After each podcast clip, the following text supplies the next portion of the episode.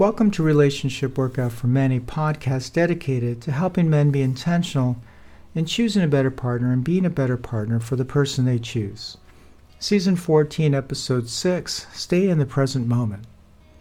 In this episode, we discuss relationship workout communication skill number 5 Stay in the Present Moment. As discussed in Season 2, The Mind, we can totally suck all the fun, happiness, and love out of the present moment by staying stuck in the past and or by living in the future. Simply put, we forget that everything happens in the present moment. Instead, we need to accept what is right now. Accepting what is implies a non resistance to the facts in the present moment. True, we may totally dislike what we're hearing or seeing, but facts are facts. Any judgment you may have against a fact doesn't change it. If she had an affair, for example, your thoughts one way or the other won't change the fact that she had an affair.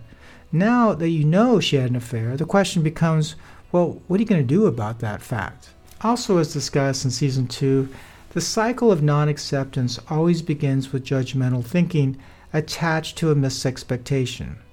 This is independent of whether the expectation could be considered reasonable by any rational person's standard. For instance, one could certainly make the case that she shouldn't have an affair. However, this misses the point. The point is to get beyond what you think should or shouldn't have happened so you can focus on what you're going to do this very moment with the cards as they've been dealt to you. On the other hand, accepting what is begins with compassionate thinking to create a more peaceful inner landscape. As crazy as it may sound, you're better off feeling compassionate for her having the affair than negatively judging her. To negatively judge her, well, it only invites negative emotions that can tear you up inside. When this happens, you basically allow her to hurt you repeatedly because you are dwelling on the negative thoughts. Through compassionate thoughts, you'll find yourself staying open to hearing her point of view. Instead of being hostile toward her, which only builds more walls, you'll find it easier to listen to what she has to say. Perhaps you'll be extremely apologetic.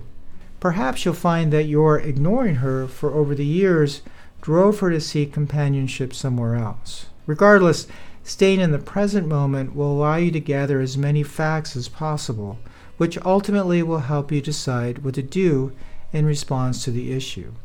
Ultimately, living in the present moment means accepting and forgiving each and every wound.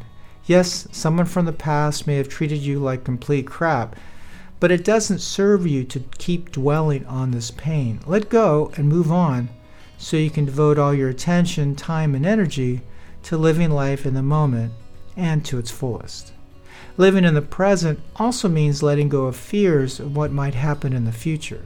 You can certainly prepare in the present moment to minimize the risk of undesirable future events. For instance, you can choose to go to school today to minimize the risk of being unable to financially support yourself in the future.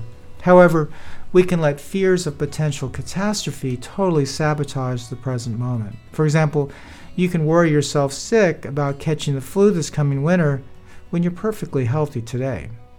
Living in the present implies both working with the facts that you have in the present moment and being open to discovering new facts that might help you to better deal with present and future situations. As a result, you'll position yourself to have the strongest possible cards in your hand should that feared future moment well actually happen. So that wraps up relationship workout communication skill number 5, stay in the present moment.